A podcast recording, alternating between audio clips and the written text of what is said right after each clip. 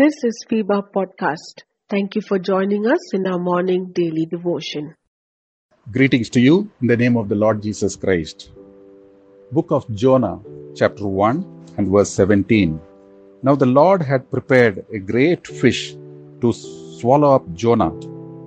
And Jonah was in the belly of the fish three days and three nights. Chapter 2 and verse 10.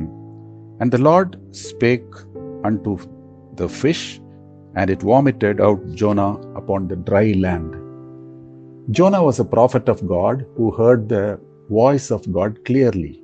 He was instructed to go to Nineveh and preach against that wicked city.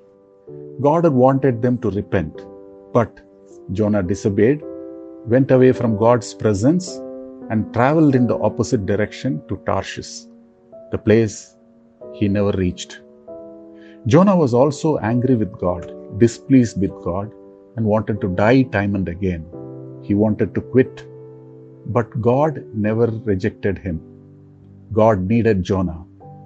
God had a plan and wonderfully worked in his life to use him.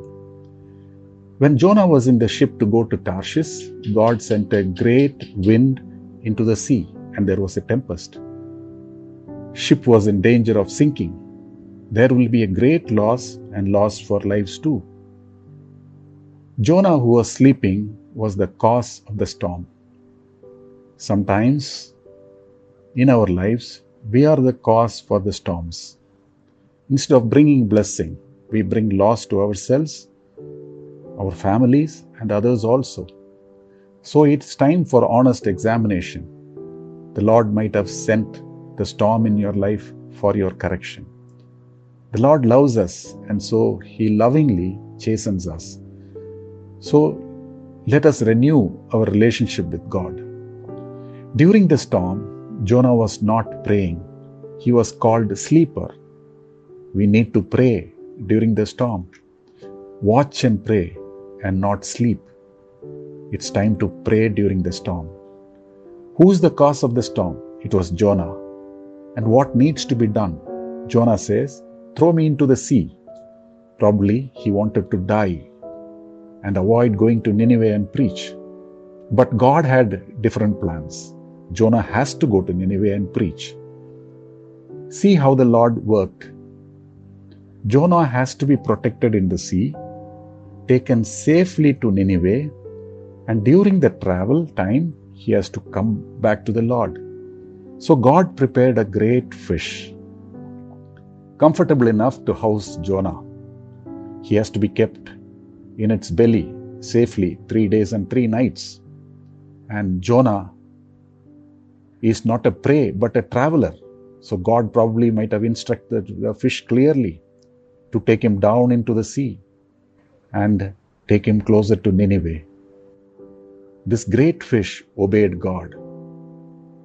And God taught obedience to the disobedient Jonah in the belly of the obedient fish.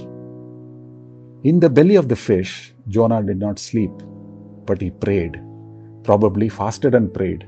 He understood God's dealing. He had a terrible low in his life, but he was brought back to relationship with God. God spoke to the fish, and it vomited Jonah in the dry land. Jonah traveled and went to Nineveh and preached. The people of Nineveh repented. God's purpose was fulfilled through Jonah. In our lives, some adverse situations are for our correction. God patiently, lovingly, and graciously works in our lives. He needs us. He wants to use us. Don't try to quit and run away. In His wisdom, He works in our life. Romans chapter 11 and verse 33. Oh, the depth of the riches, both of wisdom and knowledge of God. How unsearchable are his judgments and his ways past finding out. God wonderfully works in our lives. Psalm 77 and verse 19 Thy way is in the sea, and thy path in the great waters. Get closer to God, get connected again, and commit yourself to Him and His will.